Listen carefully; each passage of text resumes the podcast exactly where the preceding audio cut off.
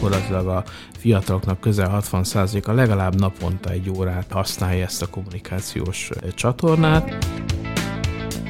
Tehát itt átfedésben vannak, egy felhasználónak akár több chat platformja is lehet, amelyet használ. Ez a privát tér, ez egy lényeges dolog egyébként, mert hmm. két szempontból is fölmerült a privát tér kérdése, amikor arról beszéltünk, hogy milyen esetekben használod a chatet.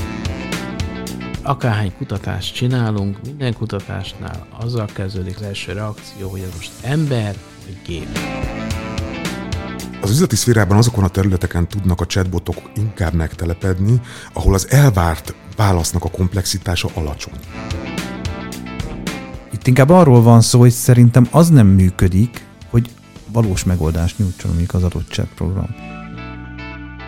A fogyasztó szemszögéből azt kell nézni, hogy milyen megoldásra ad jobb választ a chat, mint valami más csatorna.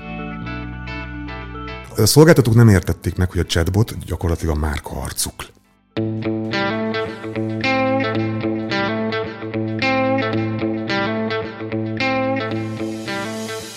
Sziasztok! Ez itt a Research and More, az NLC piackutatási podcastje, ahol kutatásról, insightokról, társadalomról, élményekről és kutatói tapasztalatokról is beszélgetünk. A mai napon a csetet járjuk körbe, amelyről Molnár Zoltán kollégám készített egy kutatást, és Füredi Andra írt egy cikket, amelyet az nrc.hu oldalon ti magatok is el tudtok olvasni. A két beszélgető partnerem van, Zoltán, aki a kutatója ennek a kutatásnak. Sziasztok! Sági Ferenc kollégám, aki már rengeteg podcastben részt vesz, és megkértük arra, hogy kicsit szakértsen minket. Köszönöm a meghívást, remélem hasznos lesz. Úgyhogy kezdjük is bele. Zoltán, hogy született ez a chat kutatás gondolata? Nos, hát meg kell mondanom, hogy nem magamtól. Egy ügyfél fölhívott, hogy van adatunk arra vonatkozóan, alapadataink, hogy mégis milyen gyakran csetelnek az emberek, és hogy milyen chat programokat használnak, és miután azt mondtam hogy nincsenek, elgondolkodtam, hogy de hát miért is nincsenek, és miért ne legyenek. Tehát föltettünk néhány kérdést, amik ezeket a alapkérdéseket, amikről van egy benyomásunk, van egy elképzelésünk, vannak feltételezésünk, ezeket validálja, hogy tényleg mennyire elterjedt a társadalomban a chat használat, milyen programokat használunk, és mitől függ az, hogy milyen gyakran és milyen hosszan csetelünk. És mitől függ? Nos, e, hát azt kell, hogy mondjam, hogy az életkor az nagyon-nagyon meghatározó. Tehát az, hogy te hol laksz, az, hogy most van-e diplomád, az, hogy mi a foglalkozásod, az nem számít, de hogy hány éves vagy, az nagyon-nagyon számít. Akkor ez abszolút ilyen kortól függ, hogy mikor, milyen gyakran és hányszor használjuk? Vagy, vagy ezt hát, hogyan kell értelmezni? Azok között a változók közül, amiket megnéztünk, tehát a klasszikus demográfiai jellemzők közül nagyon markánsan ettől függ nagyon markánsan ettől függ. Tehát mondok egy példát, tehát a 30 év alattiaknak a több mint negyede naponta több órát használja. Valószínűleg a telefonját, mert ezt nem kérdeztük, de valamilyen chat programot. Ehhez képest az 50 felettieknek kevesebb, mint 5%-a az, aki naponta több órát. Ez a piackutóként látjuk, ezek nagyon markáns különbségek, tehát ez több, mint arról szól, hogy éppen szignifikáns különbség. Egyébként mindenkinek az életében ott van a chat lényegében. Tehát az az érdekes, hogy, hogy, hogy gyakorlatilag 10% van, aki azt mondja, hogy soha nem csetel, tehát ő tudja kizárni. Ez egy nagyon nagy kérdés, ez mennyire belső igény, hiszen két oldalú kommunikációról van szó, hogy én cseteljek, vagy mennyire a partnerem kényszerít erre rá. Tehát valószínűleg ez egy nagyon fontos szempont, és amikor megnézzük, hogy milyen chat programokat használnak, és mennyire koncentráltan mondjuk Messenger-t használnak, az nem feltétlenül abból, abból ered, hogy én mennyire szeretem a Messenger-t, hanem abból ered, hogy rá vagyok kényszerítve, hogyha a partnereimmel kommunikálni akarok, akkor ezt is használjam, vagy ezt használjam leggyakrabban. Mit tekintenek chatnek az emberek? Mert ugye szöveges kommunikációról van szó, tehát csetelünk, SMS-ezünk, füstjeleket küldünk, távírózunk. Tehát, hogy a chat lényegében miben különbözik mondjuk a többi kommunikációs csatornától, ahol írott szöveg zajlik, vagy, vagy egyáltalán szétválasztják -e ezt az emberek a fejükben? Vagy csak megszokásból mondják azt, hogy csetelek? Jó kérdés, mi ezt leszűkítettük a kifejezetten számítógépes programok által lehetővé tett szöveges információt cserére. De egyébként, amitől beszélsz, hogy ez mennyire más, nekem van egy ilyen elméletem, hogy mi a fő eltérés a chat meg a többi kommunikációk, még pedig az, hogy amikor te csetelsz, akkor a fogadó félre bízod azt, hogy ez most egy, egy valós idejű kommunikáció lesz, vagy egy késleltetett kommunikáció lesz. Tehát ez ad neki egy ilyen nagyon érdekes szabadságot. A tény, hogy nem várod el, és nem várhatod el az azonnali választ, ez egy óriási különbség egy telefonhoz képest. Uh-huh. A időbeliség az, az különbözik, de mondjuk ez igaz a SMS-re is, és az is egyfajta csetelési forma, Abszolút. sőt... Szerintem sőt, az a platforma a különbség igazából. Uh-huh. Tehát én ezt bizonyos szempontból oda kapcsolom, szóval meg vannak emberek, akikkel nem tudsz csetelni, mert nem hajlandóak, velük majdnem nem ugyanúgy tudsz SMS-ezni. Én magam azt látom a saját életemben, hogy azokkal tudok csak SMS-ezni, akik valamiért ilyen arisztokratikusan tartózkodnak ezektől a formáktól. Tehát azokat szinte biztos, hogy Facebookon sem fogom megtalálni, akikkel csak SMS-be tudok érintkezni. Uh-huh. Na ez volnék én? Igen, Nagyon tehát, hogy, hogy, hogy látom itt az óriási messenger számokat, gondolom majd arról is fogunk beszélgetni. Egyébként nagyon érdekes, amit mondasz, ez egy ilyen filozófiai kérdés, hogy, hogy ez mit okoz az, hogy a fogadó félre van bízva, az, hogy megkezdi, a, vagy pontosabban folytatja, vagy, vagy reagál a diskurzusra, vagy nem. Mert hogy engem a csetelésben egyébként pont ez a dinamika zavar, hogy nincs ráhatásom arra a dinamikára, hogy akkor ez a diskurzus milyen gyorsan menjen végbe. És egyébként szerintem nagyon sok érdekességet is magával hoz az azonnaliság lehetősége, és nem akarom túl filozofálni itt a témát. Az emberek közötti ilyen interakciókat kicsit tovább alakítja még a chat, még az SMS-hez képest is. De nem tudom, mennyire értek ezzel egyet. Tehát az SMS-nél ti nem éreztek kényszert, hogy fú, nem válaszoltam két órája, akkor az már egy kicsit ciki. Ferenc, megmondom össze, nem. Nem. Uh-huh. Nem. Uh-huh. Egyáltalán nem. Ugye ráadásul van a egy sajátossága, hogy látod azt, amikor a másik fél látta. Igen. És ez ezért szerintem sokszor nem jó, mert onnantól kezdve ez a rábízom a másik félre, mikor válaszol, ez sérelmet szenved. Érdekes, mert például nekem a chatnek van egy olyan vonulata is, szóval azért tartom egy picit alsórendinek az SMS-nél, de gondolom nem erről fogunk azért itt hosszan beszélgetni. Csak, csak ilyen érzéseim vannak erről, hogy például chatem felköszönteni valakit a születésnapján, az egy picit távolságtartóbb nekem, mint mondjuk SMS-ben, de, de akkor ez, ez akkor úgy tűnik egyénenként változó. De különben én pont ezt nem szeretem a chatben, amiről te beszélsz. Látj, küldő azt, hogy a fogadó már látta, mert akkor innentől kezdve szerintem azt követi el az ember azt a legnagyobb hibát, amit elkövethet embertársaival, hogy megpróbálja kitalálni azt, hogy mi van a másik fejében, mm. és vajon mik lehetnek azok a motivációk, amik mondjuk arra késztetik a fogadó felet, hogy akár két órát is várjon a válaszsal. És nekem az a tapasztalatom, hogy nagyon sokszor ezek a ezek a gondolkodások így beindulnak. Igen, igen. Abszolút jönnek az összesküvés Tudod, ez a, azért nem, mert vajon mit gondol ő. Tehát ez egy nagyon rossz funkciójának találom éppen emiatt a, a csetnek ezt a részét, hogy látod, hogy ki, ki, igen, ki igen. Nézte, ki nem nézte. És hát elnézve a számokat, a cset azért teljesen áthálózott minket, de, de akkor most már kezdünk ki kicsit egyetérteni abban, nem, hogy a chat kultúra, meg mint hogyha még nem lenne kiforrott itt tulajdonképpen Magyarországon sem. Én azt gondolom, hogy többféle chat kultúra van, mint hogy a társadalomban szubkultúrák vannak, Szerintem mások az etikettek különböző csoportokban. Kanyarodjunk már vissza egy kicsit a kutatáshoz, még pedig ahhoz, hogy mik voltak a legfontosabb megállapításai az elemzésnek. Hát egy, amiről már szó volt, az, hogy mindenki csetel, nem tudod magad kivonni magad alól. A másik az, hogy vannak, akik, akik nagyon aktívan használják ezt a magánéletben, tehát gyakorlatilag a fiataloknak közel 60%-a legalább naponta egy órát használja ezt a kommunikációs csatornát, és ami még nagyon fontos, hogy a chat programok között, ahogyan ezt sejtettük, és ahogyan ezt nagyon markásan kijött, a Messenger abszolút szia a pálmát. Az az érdekes, hogy itt nem arról van szó, hogy vannak, akik a Messenger-t használják, és van egy kisebbség, aki ragaszkodik a sajátjához. Itt nem arról van szó, hogy akik nem messengeresek, azok nem androidosok, és vannak az iPhone-osok, akik kifejezetten kivonják magukat a másik világból. Akik nem használnak, nem, akik mást használnak, vagy mást is használnak, azok is pont annyira használják a messenger mert nem tudják kikerülni.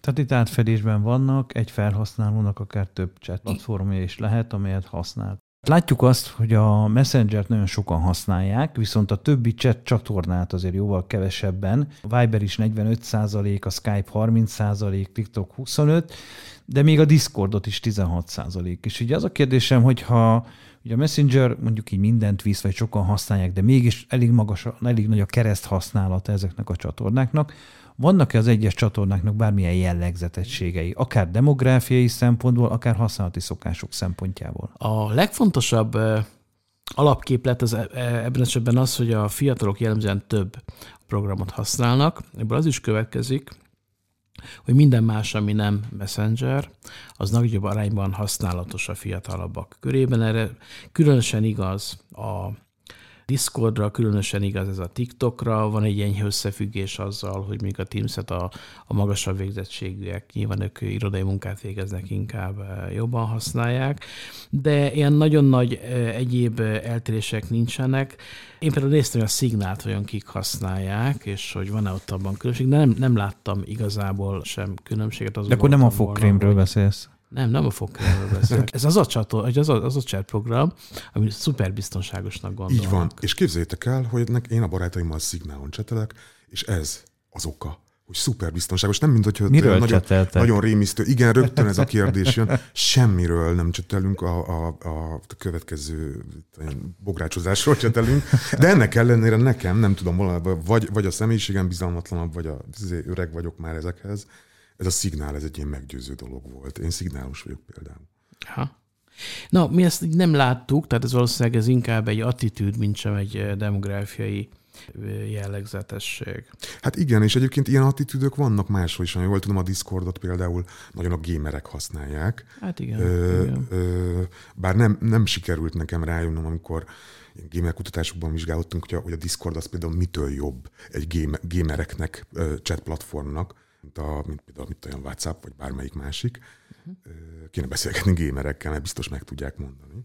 Uh-huh. Ez, ez is tipikus. Integráció. Igen, igen. Megosztás. Amit mondtál fel, ez egy nagyon fontos kérdés, ez a bográcsozás idejének a témája, ugyanis azt találtuk, hogy a 18-29 évesek 8%-a kivetlen említette, hogy események, találkozók, programok szervezésére használja a csetet. Azt hiszem, hogy kicsivel már túl vagyunk a 29-en, de még mindig. Igen, igen, igen. Hát meg, meg ugye szerintem a családi chat csoportok is egy, ez a kategória lehet, baráti családi chat csoportok, ahol ugye nem azonnali választ várunk, nem akarjuk kirakni a közösségi médiára, mert ez egy családi történet, akár egy esemény, akár csak egy fotó, akár csak egy gondolat, de mégis egy, egy olyan kommunikációs csatorna, ahol nem csak felhívom az édesanyámat, hanem az egész család csoportban lévő összes családtagnak el tudom küldeni, hogy hopp, ezt készítettük hétvégén, vagy itt voltunk, nyaraltunk, mert egy privátabb tér, mint bármi más, viszont egyszerre több emberrel meg tudom osztani az adott eseményt. Ez a privát tér, ez egy lényeges dolog egyébként, mhm. mert uh-huh. két szempontból is fölmerült a privát tér kérdése, amikor arról beszéltünk, hogy milyen esetekben használod a csetet. Az egyik az, ha nem tudunk telefonálni, mert olyan helyen vagyunk. Uh-huh és akkor ez még mindig jobb titkosított csatorna, hogy mm. vesszük.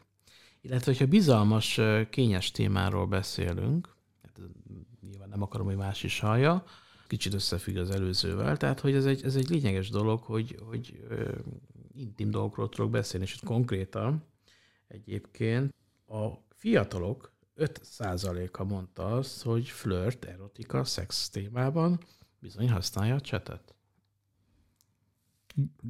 gyors üzenet, gyors siker, vagy? Nem menjünk ebbe bele. nem tudom, mi az oka, itt ne boncolgassuk. De hát ugye látom is a felmérésből, hogy ugye a 13 százalék mondta, hogy mi, tehát milyen helyzetekben, milyen témákban csetelnek, akkor 13 százalék mondta, hogy gyors kérdés, rövid beszélgetés, ha nem érünk rá. Így van. Miközben nekem az én fejembe például a chat az úgy szerepel, hogy amikor nem mindegy, hogy mikor kapok választ, mert ha gyorsan kell, akkor felhívom. Viszont ö, ott hosszabban tudok beszélgetni, tehát időben sokkal jobban körbe tudunk járni egy témát. Tehát ebből is az látszik, hogy, hogy ki mire használja a csetet, tehát rengeteg fajta felhasználási területe van. És van egy nagyon-nagyon lényeges aspektus, ez pedig a gépelési sebesség. E, kutatásokban, amikor beszéltünk arról, hogy nem magáncélra, hanem mondjuk ügyfélszolgálatok kapcsán a chat mennyire jó vagy nem jó megoldás, azért nagyon jó kirajzolódott az életkori dolog, tehát akik idősebbek, e, azok lassabban gépelnek, és nekik ez egyszerűen időveszteségként élik meg, a fiatalok meg nem. Ez a kérdés szerintem elég erősen összefügg azzal, hogy miért is kevésbé használják a csetet az idősebbek, nem azért, mert nem modernek vagy melyze, hanem egyszerűen lassan gépenek. Tehát nincs benne a gényeikben az a fajta gépelés, amit én látok a gyerekekkel. Hogy... Igen, én ezt, én ezt egyébként árnyaltabban érzem. Tehát én például tudok vakon tíz ujjal írni, és, és sokszor mégsem a csetet választom. Egész egyszerűen én azt érzem, hogy annak ellenére, hogy azt gondolom magamról, hogy viszonylag világosan kifejezem magam írásban, még világosabban tudok szóban, és tényleg itt jön be, vagy szóban kommunikálni, és tényleg itt jön be az időveszteség, hogy azt érzem, hogy annak ellenére, hogy baromi gyorsan gépelek, annak ellenére, hogy viszonylag világosan írok, mégiscsak időveszteségként élem meg. Sokkal bonyolultabb témák vannak annál, mint hogy egy cseten el lehessen intézni. Mert nekem a csetelés és az SMS is tulajdonképpen az ilyen gyors döntési helyzeteket, amik lehetnek családi helyzetek, baráti helyzetek, tehát ez segíti elő, hogy ne, ne az legyen, hogy kiderüljön, hogy kedden este nyolckor még sincs ott a padon, meg hát a szervezést is nagyon tudja segíteni. És én azt látom azért a számokból, hogy ezek az alapfunkciók azok, amikre az emberek még használják, de hát ahogy mondod, igen, a fiataloknál elkezd már erre épülni egészen más dolog is. Térjünk vissza egy kicsit azért a chat programokhoz is, mert engem nagyon izgatott, hogy mi van a Viberre. Az a régebben én úgy érzem, hogy ez egy sokkal népszerűbb program volt. Most ugye 45% körül van azok arány, akik valamilyen gyakorisággal használják. Ugyanakkor, hogyha külön ránézünk azokra, akik legfeljebb alkalmanként használnak Messenger-t, bár használnak chat programokat, akkor azt látjuk, hogy körülöttük, vagy közöttük a Viber azért a legerősebb chat program, tehát 13 százalék mondja azt, hogy gyakran használja. Tehát akik valami oknál fogva mégis tudatosan diszpreferálják a Messenger-t, azok legvalószínűbben a Vibernél kötnek ki, de szerintem érzésem szerint ez egy csökkenő arány, vagy egyre kevesebben van. Mik azok a helyzetek, hogyha ezt jobban vizsgáltátok, amikor előkerül a chat? Tehát tudnál ilyen pár témát mondani? És most nem a lakossági baráti beszélgetésre gondolok, hanem az üzleti életre, hogy háttérünk. Tehát ott milyen szerepet játszik a chat? Van egy ilyen érdekes kettősség egyébként az új, új kommunikációs csatornákban, hogy miközben a mindennapi életben elkezd nagyon gyorsan terjedni, addig a, a hivatalos jellegű ügyekben sokkal lassabban nyernek teret. Ez klasszikusan ez volt a videós beszélgetés. Emlékszünk, hogy tulajdonképpen már 15 évvel ezelőtt rengetegen Skype-oltak. Idegenbe szakadt ismerősökkel, barátokkal, gyerekekkel. És ez ugye természetesen elkezdett a Covid után tovább pörögni, tehát nagyon sok ember használta a videós beszélgetést a mindennapokban, viszont nagyon lassan tért, vagy ment be az ügyintézési formák közé lett elfogadottá. Most már ezzel azt látjuk, hogy már egyre, egyre elfogadott. És a chatnél is ugyanezt érzem egyébként. Találkoztam kutatásos olyan olyan emberrel, aki azt mondta, hogy hát persze, mindennapokban csetelek, el tudom képzelni, a bankommal, a telekommunikációs szolgáltatómmal, az energiaszolgáltatómmal csetelek, de ez egy nagyon-nagyon karta vagy emberfajta. Ők, ők, ők általában egy csetimádók, de mindenki más az alapvetően úgy gondolja, hogy a cset valahol idegen a szolgáltatói világtól, idegen a hivatalos világtól. Ebben egyébként nagy szerepe van a chatbotoknak is. Azért akárhány kutatást csinálunk, minden kutatásnál azzal kezdődik az első reakció, hogy ez most ember vagy gép.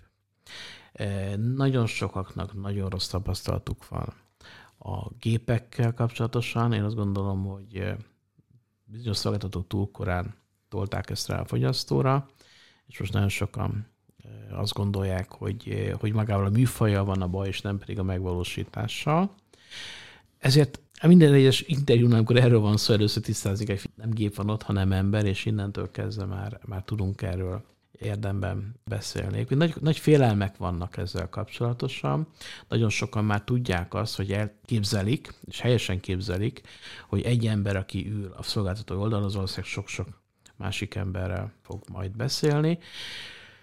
És az, aminek az előnye szerintem a mindennapokban a chatnek, tehát hogy a fogadó félre bízom azt, hogy eldönti, hogy ez egy valós idejű beszélgetés legyen, avagy egy késletetett idejű. Ha úgy intézek, akkor, akkor én tudom, hogy mit akarok. Tudom, hogy most akarok-e választ, vagy ráér később.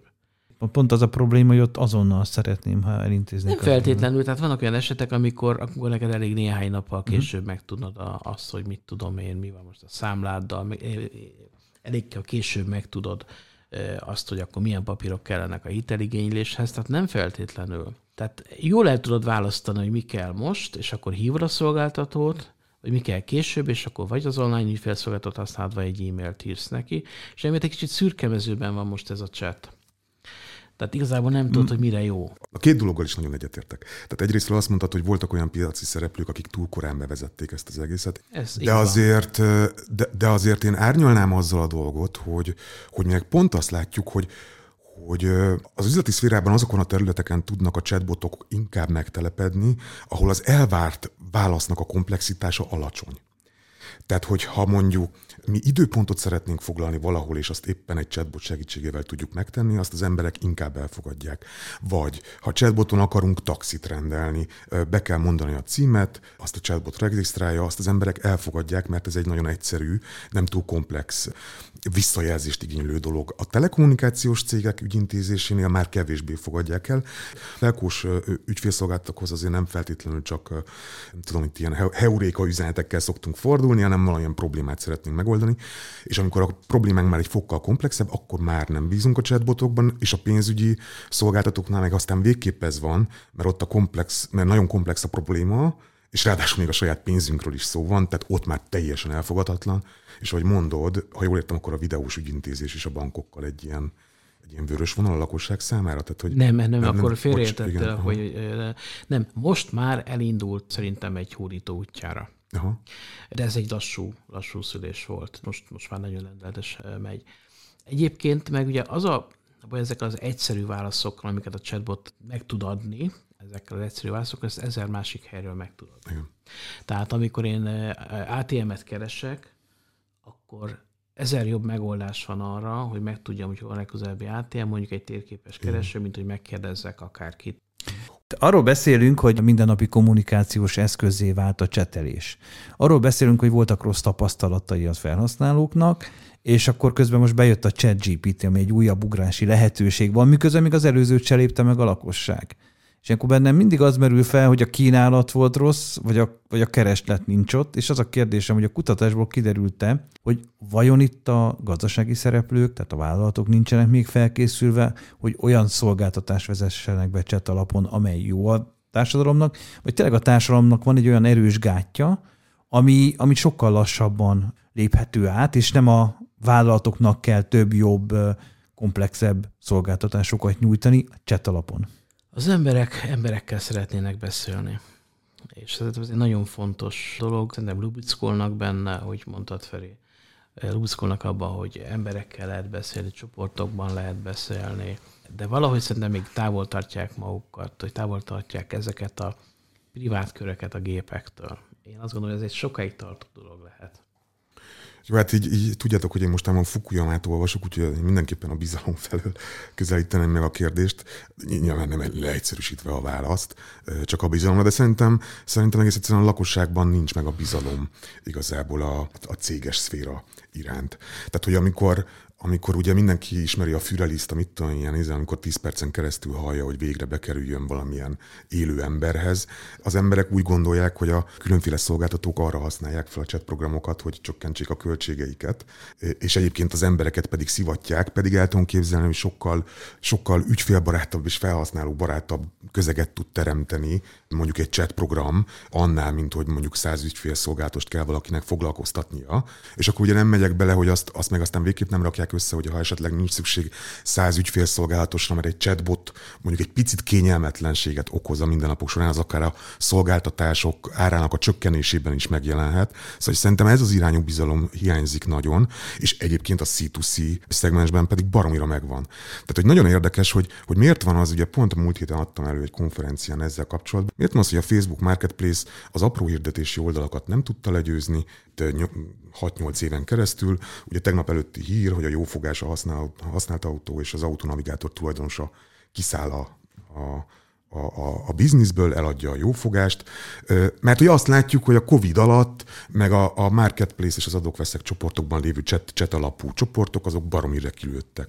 És egész egyszerűen az történt, hogy az emberek unatkoztak otthon, mély interjúkkal néztük meg ezt a dolgot, unatkoztak otthon, jött fel a rengeteg hirdetés a Facebookon, hát akkor én ezt kipróbálom, nehogy ember ne engedhessem meg magamnak. Kiderült, hogy húsvér ember van a, a chat másik oldalán is, a Messenger másik oldalán is, és akkor szép lassan elkezdtek kialakulni azok a, azok a bizalmi elemek ezekben a csoportokban, hogy mondjuk emberek a saját maguk által értékesített termékeket, mondjuk, hogyha ruháról van szó, akkor magukon lefényképezve próbálják megeladni, vagy a vásárlói értékelések, amik ugye ezekben a messenger csoportokban megvannak.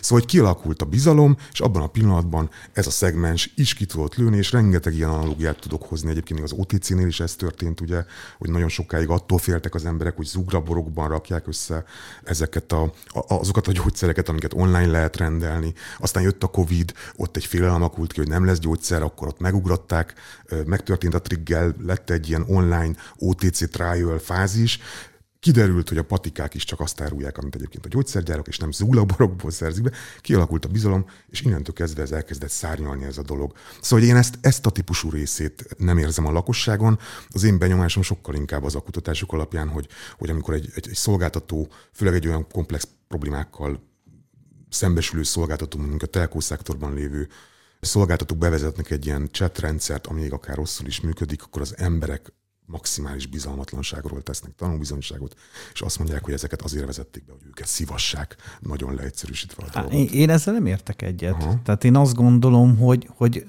tehát a bizalom az fontos nyilván. De alapvetően az ember, hogyha egy szolgáltatónál van, akkor megvan az alapbizalma. Itt inkább arról van szó, hogy szerintem az nem működik, valós megoldást nyújtson mondjuk az adott chat program.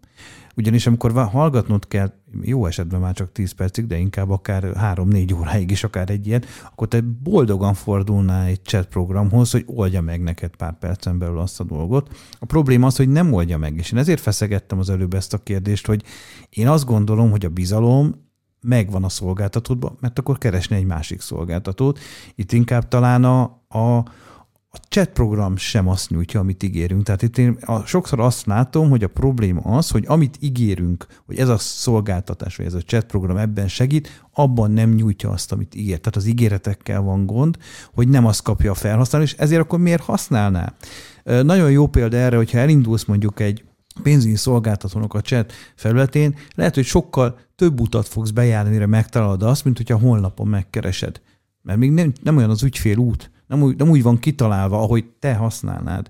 Nem alkalmazkodik a te egyéni igényeidhez, miközben te azt várod egy csettől, hogy azt nyújtsa, amit te keresel. És hogyha ezt nem nyújtja, akkor nyilván már elmúlik a bizalom, és lehet, hogy a következőleg meg se próbálod. Tehát a bizalom fontos, de nem, nem ilyen fundamentális bizalomhiányról van szó igen, szerintem. Igen, akkor, akkor hagy, hagy rakjam rendbe. Tehát szerintem, szerintem például egy, egy komplex szolgáltató, ugye levegyük akkor a telkót Szóval hogy a bizalomnak azért nagyon sok forrása lehet egy telkuszolgáltató esetében. Tehát az alapszolgáltatás minőséggel kapcsolatos bizalom a legfontosabb. Az, hogy a, az ügyfélszolgálattal kapcsolatos bizalom bizonyos esetekben nincs meg, az viszont egy ismert jelenség. Tehát lehet nagyon jó az alapszolgáltató, hogyha az ügyfélszolgálatos bizalom nincs meg. Tehát, hogy értitek, mit mondok, ad abszurdum egy telkóra több szolgáltató elemként is tudunk nézni, vagy tudnak nézni a fogyasztók, és simán kimondják azt, hogy hát tök jó ez a, ez a leggyorsabb internet, meg milyen szuper a, a sávszél, meg a nem tudom, de közben milyen vacak az ügyfélszolgálat, és hogy miért vacak, azzal viszont egyetértek, amiben módosítottál, tehát tényleg, tehát, hogy nem akarom én ezt a lakosságra rákenni, azért itt az üzleti oldalnak is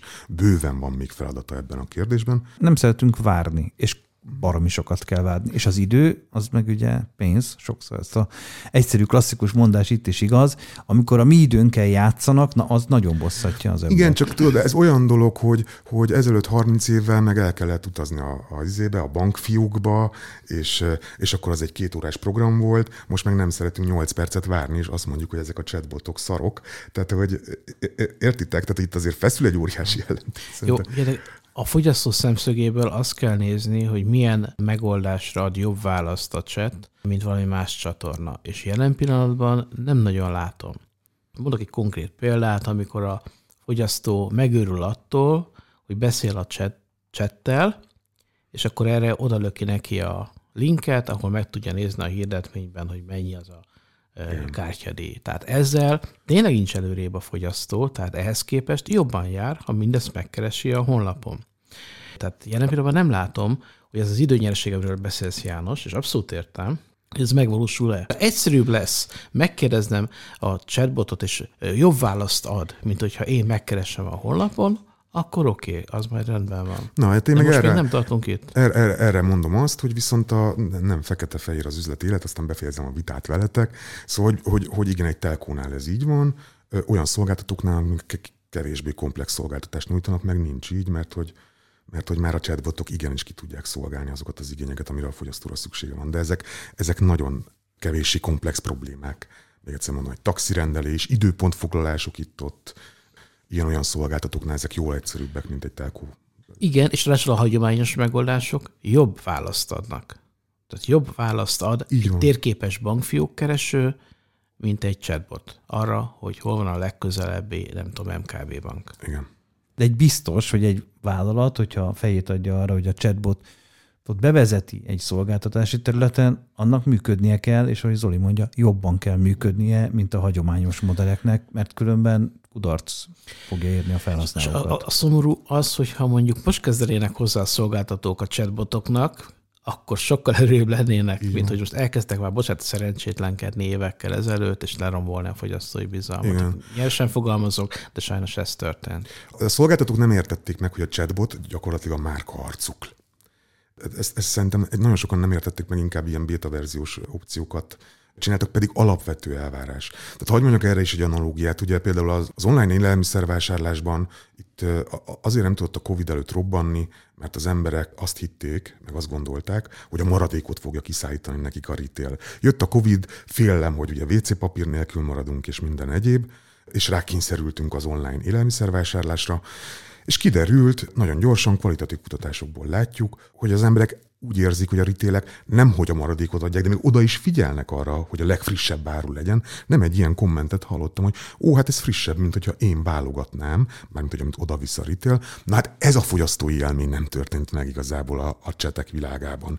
Ez a bizalom nem alakult ki, meg ez a rábízom magam erre a valamire, ez nincs meg szerintem. Kell valami, azt hogy ebben a chat a legjobb. Igen. De most egyet sem tudok mondani. Na nézzük akkor kicsit a jövőt. Ugye egyre több olyan trend van a piacon, amelyek befolyásolják a gazdasági szereplőknek a mindennapjait, és ugye a, a chat is egy olyan trend, elkezdtük használni, egyelőre rosszak a tapasztalataink, de mik azok, amelyek befolyásolják a jövőben ezeket a chat alapú felhasználói szokásokat. Én összegyűjtöttem egy pár ilyen trendet, ami most észlelhető a világban. Az egyik a mesterséges intelligencia alapú chatbotoknak az elterjedése. Ugye ez most kikerülhetetlen, hiszen minden erről szól. Majd erről is beszélünk egy pár szót, hogy ti hogy látjátok, mit gondoltok, hogyan tudja segíteni a vállalatok életét embe. Ugye a hangüzenetek további terjedése, itt azt gondolom bőven van még, ugye a saját kutatásainkon belül is bőven van még hova fejlődni ennek a területnek. A videóhívások, ugye itt eh, Zoli is említette az előbb, hogy, hogy itt még, itt már talán egyre többen igénylik az az, hogy ne kelljen bemenni egy ügyfélszolgálathoz, vagy ne kelljen bemenni egy ügyintézőhöz, hanem akár miért nem tudom ezt videón elintézni, ez kutatásokból is látható. A csoportos cseteknek a további terjedése, akár kisebb szegmensekben, akár üzleti életben ez hogyan lehet sikeres, és még, hogy ugye, ami meg a lakosságnál ide népszerűbb, a beszéd helyett az emojik és like jelek és különböző stickereknek a használata. Tehát azt mondják a nemzetközi szinten, hogy ezek azok a trendek, amik várhatók a chat bővülésben, vagy chat fejlődésében. Kezdjük akkor az emojikkal, a lakossági résszel, hogy hogy látjuk ez az emojik mennyire népszerűek. Én például szívesen használom néha a családi csoportba egy like jelet, hogyha feltesznek egy képet, vagy, vagy megosztanak valamilyen információt, csak hogy egy érzésemet kifejezzem, hogy tetszik, vagy szeretem, mint hogy most leírom, hogy szeretem, tetszik. Tehát, hogy így hogy látjuk a kutatásokból, meg a felhasználói szokások vizsgálatából ezt a dolgot. Kutatni ezt így direktben nem kutattuk. Elemre azért szerintem látszódik, hogy, hogy ezek egyre népszerűbbek, és én azt gondolom, hogy, hogy, hogy a chatnek az egyik iránya, a jövőbeli iránya az, hogy egyre kevesebb lesz benne szerintem a karakter. Egyre inkább eh, képes, egyre inkább emojis. Mert ugye amit nem annyira tud átadni a, az írás, a szöveg, a chat, az azok az érzelmek. Így van. És hát ezt, eh, ezt valószínűleg igénylik az emberek, ezt bele akarják valahogy szőni, úgyhogy szerintem ez biztos, hogy a jövő. Igen, egyébként olvastam én is erről egy, tehát tényleg az emojik azok nagyon várhatóak, de tudjátok, mi lesz az új emoji? A gifek. A gifek. Mert hogy a gifek azok sokkal plastikusabban ki tudják fejezni az adott érzelmet. Tehát pont te mondtad, ugye, hogy, hogy te sem ismered az emojikat. Én is ismerem a smiley-t, meg a, mit Like. like. a, a, a lájkot, a szívecskét, azt nagyon használjuk, ugye, de, de az összes többi ilyen smiley, ahol ilyen kis szeme van, meg csillag, meg izé, azt én nem tudnám pontosan megmondani, hogy milyen emberi érzést takar.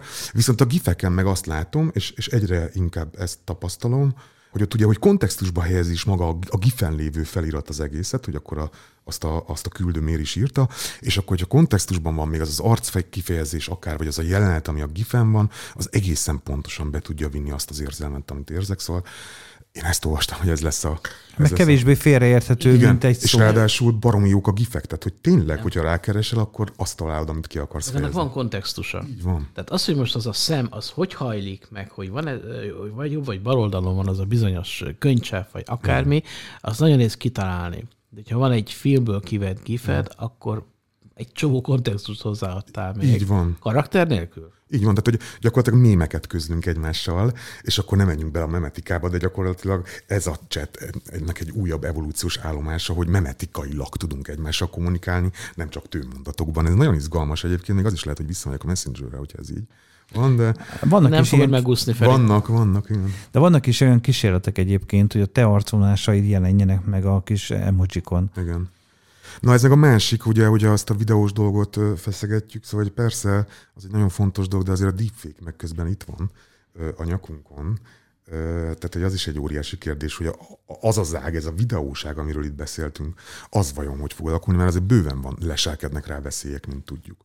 Tehát, és pont, pont ugye a deepfake az pont a, a videós formátum iránti bizalmat ássa alá. Én egyáltalán nem vagyok benne abban biztos egyébként, hogy ezek a videós dolgok pont emiatt így el tudnak terjedni. De hát biztos majd kialakulnak a videós hitelesítő programok, a, már vannak is egyébként ilyenek, és akkor az emberiség felkészül erre az ugrásra is valahogy. Uh-huh. Na menjünk tovább, volt még itt egy pár ilyen trend. Az egyik a csoportos chat, és akkor most átmenjünk így az üzleti életbe, ezt szerintem mi is nap, napi szinten használjuk úgy, hogy igazán már észre se vesszük. Szervezünk most egy új ügyfélrendezvényt, és az ügyfélrendezvényről sokszor összecsináltunk egy chat csoportot, és ott egymás között beszélgetünk, nem kell real time azonnal válaszolni, de a gondolatunkat megosztjuk. Ugye, és erre is azt írják, hogy ez egyre fontosabb lesz az üzleti életben, hanem is a B2C, de a B2B kommunikációban, vagy a munkahelyi környezetben. Erről ti mit gondoltok? Hogy látjátok ennek a jövőjét? Hát ez a jelen, ez nem is a jövő. Már jelen? Természetesen ez a jelen. Szóval, hogy itt, itt pont azok a bizalmi gátak hiányoznak, hála Istennek, mint ami egy, mondjuk egy fogyasztó meg egy retail között van.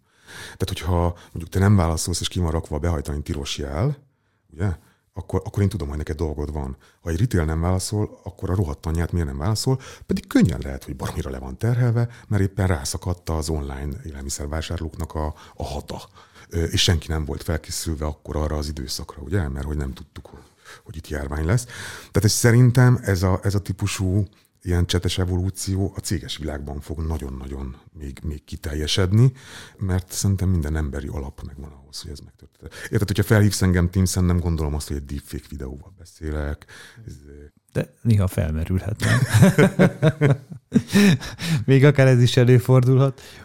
A videóhívásoknak viszont volt egy nagyon fontos növekedési pont. Ugye itt beszéltünk a COVID előtt és a COVID utáni időszakról, mi is belefutottunk ebbe, ugye az online kvalitatív kutatásoknál évekig próbáltunk ilyen videós interjúkat készíteni, még a COVID előtt, és hát eléggé rossz sikerrel, ezért is készítettünk egy chat alapú saját kutatási szoftvert, az Insight Playground néven még annó, és ugye jött a COVID, és egy pillanat alatt megváltozott a világ, és a videós hívások és a videós beszélgetések egy csettintésre lényegében elterjedtek, és azóta is történetlenül népszerűek, és ugye ez a chat evolúciónak egy nagyon fontos része, ahol egy kvázi külső kényszer behozta azt, hogy videón beszélgessünk.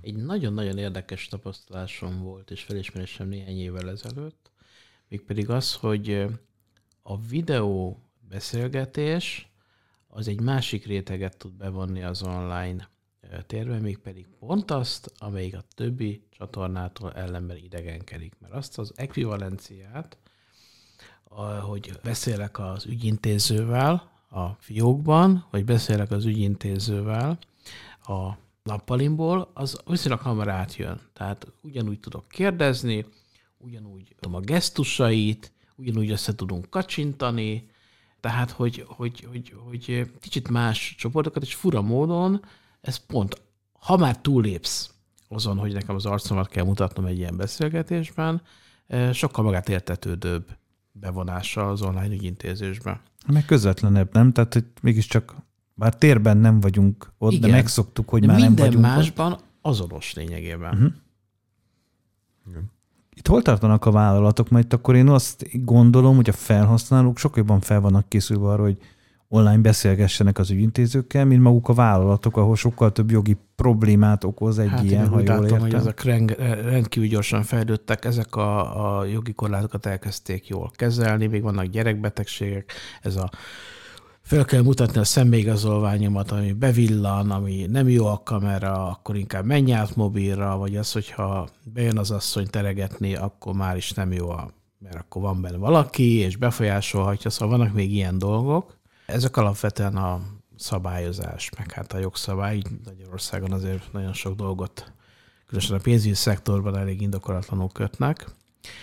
De azt látom, hogy a szolgáltatók nagyon keményen dolgoznak azon, hogy ezt minden inkább elérhetővé Nézd meg, hát hány, hány, hány helyen lehet most már online számlát nyitni? Hát az a, az a kivétel, ha nem lehet. Uh-huh. És hogyha mi kitekintünk ráadásul a határainkon mondjuk a skandináv államokban, vagy Észtországot is bőven ide lehet hozni, ugye az európai digitalizáció lovasa, szóval ott már olyan tanulmányokat olvastam, sőt, finn barátom erősítette erre rá, hogy úgy vesz föl lakáshitelt, meg emellett ezért, hogy, hogy egyáltalán nem megy be a bankba, de ez nem a COVID alatt történt, hanem már a COVID előtt is megvolt. Tehát a világ mindenképpen erre megy. Hát nálunk lassan van örülnek ezek a malmok, ezt már megszokhattuk, de Egyébként most, hogy már, már folyószámlát lehet viszonylag gyorsan nyitni, már elég közel vannak a bankok ahhoz, hogy, hogy akár egy lakáshitelt is föl lehessen venni. Itt azért már a fogyasztó jön be, mint szűk keresztmetszet, mert azért egy 30 évre szóló történetet lehet, hogy még a leg-online őslakó is azt mondja, hogy, hogy ezt azért inkább személyesen szeretném a Julika szemében nézve aláírni. Hát de gyors hiteleknél akár viszont ez egy elég komoly Gyors már abszolút megy, tehát ez teljesen, megy, teljesen oké. Okay. Ugye ott, mert akkor közjegyző meg értékbestő bejön a képbe, azért ez mindig egy kicsit vissza hozza az offline világ talajára a történetet. Azt gondolom, hogy, hogy egy nagyon intenzív fejlődésnek vagyunk éppen most a közepében. Teljesen egyetértek. És lemaradva egy picit bizonyos területektől. Nevezzük úgy, hogy követő. Követők, bocsánat, ez sokkal Megfontolt szebb, követő. Sokkal szebb Na nézzük a következőt, ami számomra nagyon furcsa, és én soha nem is használtam, de hát nem egy emberből áll össze egy kutatás, hála a jó égnek, hanem egy különböző társadalmi csoportok vizsgálatából. Ez a hangüzenetek küldése egymásnak. Nem tudom, ti csináltatok már ilyet, hogy felvetted a hangodat, elküldted, és ő meg hangüzenetbe válaszolt? 90-es években, amikor még úgy voltak megcsinálva a posta, a céges telefonközpontok, hogy lehetett hang, hangüzenetet hagyni. És emlékszem, Amerikában volt nagy divat, hogy amikor hívtam őket, akkor this is my voicemail volt. De én, én nem hiszem, hogy ennek most, most reneszánsza lesz. Mondjátok, tényleg? Ez nekem új, igen, tehát hogy a, a hangrögzítésről nekem az jut eszembe, hogy 99-ben, amikor telefonunk lett, akkor édesanyámmal gondolkodtunk, hogy hangrögzítőset vegyünk, vagy ne. Most arról van szó, hogy valaki fölmenje mondjuk a telefonjára egy diktafonra, és akkor azt, azt küldi el? Látom számotokra idegen, de számomra nem. Mert nekem a leendőbeli feleségem rendszeresen így kommunikál a Németországban lévő testvérével, tehát, hogy hangüzeneteket váltanak. De ezt hogy kell elképzelni? Így, ahogy mondtad, fel van véve diktafont-szerűen, hát a mobiltelefonon is, az hangüzenet van elküldve. Aha. Nekem is nagyon furcsa, de használják, és ez egy trend lesz állítólag a nemzetközi kutatások alapján. Én nem tudom, mennyire ez tartós, vagy általános ez a trend, de ha belegondolsz, korábban a mobiltelefonon volt olyan, hogy hangposta. Most is van, de a kutya nem használja. Tehát ezért nem tudom, hogy ez mennyire csak egy fellángolás, vagy mennyire egy tartós trendbe illeszkedő dolog. Igen, hát emlékszem, hogy hát jó régen volt hangpostás kutatásunk, és tényleg már akkor se használta a kutya se. Azóta meg nem kutattuk meg újra, de feltételezem, hogy, hogy most, se, most se nagyon. De itt azért másról van szó, tehát hogy ott funkcionálisan az volt, hogy hagyok egy üzenetet, ha nem érlek el. Itt meg kommunikálsz az érzelmeidet is belevéve Igen, tehát hogy... Hát lehet, hogy ez egy deepfake. Tehát lehet, hogy ez egy ez egy ö, olyan trend, ami, ami nem trend. Hát ki fog derülni. Kíváncsi leszek majd egy kutatásból. És akkor ugye a végére hagytam, amit ugye az elején mondtam a, a mesterséges intelligencia célnyerését, és ezt is ugye inkább a biznisz üzleti életben lenne érdemes megvizsgálni, hogy azon keresztül. Ugye ez annyira nem új, hogy ugye most lett népszerű a ChatGPT-n keresztül, illetve most lépett át egy olyan küszöböt, hogy a, majdnem mindenki erről beszél állítólag, de, és mi is ö, szoktunk erről beszélgetni, de ugye itt már vannak kísérletek, tehát például akár a piackutatásban vannak olyan kísérletek, ahol használják a chat GPT, pontosabban a GPT-3-nak a különböző modelljeit, akár kérdőív készítéshez, akár szöveges adatfeldolgozáshoz, akár fordításhoz. Tehát annyira nem új, hogy, hogy ez most robbant be a köztudatba, de amúgy az üzleti életben is használják a különböző mesterséges intelligencia megoldásokat. Például a, a Pizza hát elindította azt jó régen, hogy chatboton keresztül lehet rendelést mondani, ez az, az a egyszerűbb dolgokat Igen. már ki lehet váltani, a KLM-nek is van egy olyan szolgáltatása, hogy az online checkinget el tudod végezni egy chatboton keresztül. Mit gondoltok erről? A, és nem is kimondottan a chat GPT-ről, hanem a mesterséges intelligencia a megjelenéséről az üzleti életben. Óriási hatással lesz az üzleti életre. Egyébként megnéztem, tudjátok hány ügyfélszolgálatos dolgozik Magyarországon? 160 ezer. Az rengeteg ember. Kerestem adatot arra vonatkozóan, hogy globálisan vajon mennyien dolgoznak az ügyfélszolgálatokon, nem találtam ilyet vagy olyat, amit elhittem volna, szerintem gyökeresen felforgatja, de nem azért, mert hogy, tehát, hogy új erőforrások fognak felszabadulni. Ugye az Elon Musk mondja, hogy ezek az önvezető autók, amik szintén nevezhetjük mesterséges intelligenciának, azok azért veszélyesek, mert a világ aktív népességének a 18-20%-a a logisztikai iparban dolgozik, tehát valamilyen járművön ül, vezeti, ide-oda viszi. Na most, hogyha itt a mesterséges intelligencia ezt a megoldást, az, az önvezetést, meg az önjárást megoldja, ak- akkor itt, itt gyakorlatilag a világ populációjának a 18%-ának új munkahely után kell keresnie. Én azt hiszem, hogy a, hogyha az ügyfél, tehát hogyha Magyarországon van 160 ezer ügyfélszolgálat, és az azért az egy elég kerek szám, és feltételezem a nyugati világban ennél még magasabb számokat és arányokat láthatunk, akkor az alapvetően fel fogja forgatni a munkaerőpiacot és az üzleti világot is, hogyha ezek az emberek kikerülnek az ügyfélszolgálati munkakörből, és, és más munkák után kell nézni. Nem Én tudom. El nem tudom képzelni, hogy teljesen feleslegessé fog válni az ügyfélszolgálatos munka. Azt tudom elképzelni, hogy, hogy bizonyos részfeladatokat, bizonyos funkciókat majd át fogják venni a gépek, de egy ügyfélszolgáltatásnak nem csak az a dolga, hogy konkrét válaszokat adjon, hanem az is, hogy, hogy empátiát adjon, hogy megértse az ügyfélnek a helyzetét, hogy, hogy emberként viselkedjen, és vannak olyan helyzetek, amikor ez, ez kell. Együtt érezzen. Együtt érezzen, igen. igen. Ezt a gép nem tudja. Legalábbis a mostani generáció mesterséges intelligencia nem tudja, de a következő generáció elvileg igen. De ha tudja, akkor se lesz jó, mert az együttérzés az embertől kell, érted? Tehát szerintem én nem gondolom, hogy oké, okay, 18 százalék mondjuk a logisztikai iparban oké, okay, 160 ezer ember, ennek egy részének a munkája lehet, hogy feleslegessé válik. Mellesleg egyébként az ügyfélszolgálatom, amennyire én tudom, mindenki panaszkodik, hogy nincs elég ember. Igen, ráadásul. Hát ebben a pillanatban most nem hiszem, hogy, hogy az lenne, hogy utcára kerülnének emberek emiatt, hanem azt hiszem, hogy javulna az ügyfél kiszolgálás. Én nem is arra gondoltam, hogy utcára kerülnek, egész egyszerűen csak alapjaiban tud egy ilyen átalakítani mindent. Meg nem hiszem, hogy ez, ez holnap fog bekövetkezni, de hogy, de hogy ennek a szegmensnek is egy ilyen finom erodálását fogja elhozni a, a chat GPT, abban, abban szinte biztos vagyok. Aztán majd megszokjuk a, az empátiamentes helyzeteket, szerintem. Mint hogy egy csomó, csomó esetben megszokjuk. Mi lesz így az ügyféleménye, János? Csak úgy kérdezem. Igen, ez, tehát hogy, hogy látja ezt az ügyfélélményes? Ez egy jó kérdés. Én azt gondolom erről, hogy javulni fog az ügyfélélmény mert az ügyfeleknek az egyik legfontosabb elvárása a cégekkel kapcsolatban, hogy gyorsan és egyszerűen nyújtsunk szolgáltatást. És hogyha ebben tud segíteni egy mesterséges intelligencia, és mellé kiegészül azt, tehát át fog alakulni az ügyfélszolgálatosnak a feladata. Az biztos. Rengeteg úgy munkakör jön létre, és néhány meg fog szűnni, ez is biztos. És ez nem csak az ügyfélszolgálatoknál, hanem szinte minden szakmában. De az biztos, hogyha ez hozzájárul ahhoz az alapvető emberi igényhez, hogy egyszerűen és gyorsan kapjunk választ, segítséget, támogatást, akkor javulni fog az ügyfélélmény. Nyilván itt azért van egy nagyon fontos dolog, hogy personalizáció. Tehát meg lesz-e tanítva a mesterséges intelligencia, és meg lesz, arra, hogy egyénre szabott legyen. Tehát minél kevésbé gépiessé válik, minél jobban tanul, minél több empátiát tud felmutatni, és ez tanítható, annál jobb lesz az ügyfélélménye a felhasználónak, és annál kevésbé lesz fontos az én véleményem szerint számára, hogy emberrel vagy géppel beszél.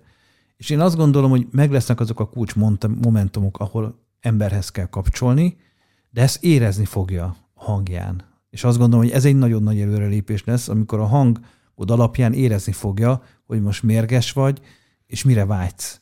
Vagy vagy jókedvű vagy, és mire vágysz. Tehát, hogy már fel tudja ismerni ezeket a sémákat és mintázatokat, és akkor, amikor kell a megfelelő pillanatban átkapcsol, és nem elkezd téged köröztetni még a rendszerbe. Ez lehet, hogy nem ma, de hogy holnap meg fog történni, abban szinte biztos vagyok. Igen, tehát nem minden ügyfélszolgálatos beszélgetéshez kell empátia, és ugye itt arról beszélgettünk, hogy talán azt hiszem, hogy én mondtam, hogy pont a taxiszolgáltatóknál ott, ott például, vagy az ilyen alacsonyabb komplexitású dolgoknál jól megy, de például itt is, itt is lehet olyan, olyan eseteket találni, ahol, ahol viszont tényleg szükség van az empátiára. Tehát például, amikor egy, egy, egy bottal járó néni ö, taxit szeretne magának rendelni, és nagyon-nagyon kéri azt, hogy a, a lépcsőháza előtt álljon meg, és még a taxisofor jöjjön, és nyissa már ki neki az ajtót, mert különben nem fog tudni beszállni. Na, ez a típusú néni tényleg empátiára vágyik, és a büdös életben nem fogja kiszolgálni egy chatbot az ő igényeit vagy hát akkor, akkor mégis János alapján, de hogy, de hogy még itt is igen, tehát szükség lehet az empátiára. Csak egyre kevesebb esetben talán. Vagy. Szerintem az, em- tehát az empátiára alapból szükség van egy vállalatnak. Tehát hogy én nem gondolom, hogy kevesebb esetben, hanem az a kérdés, hogy hogyan tudja ezt az empátiát feldolgozni, automatizálni, és egy új köntösbe csomagolni.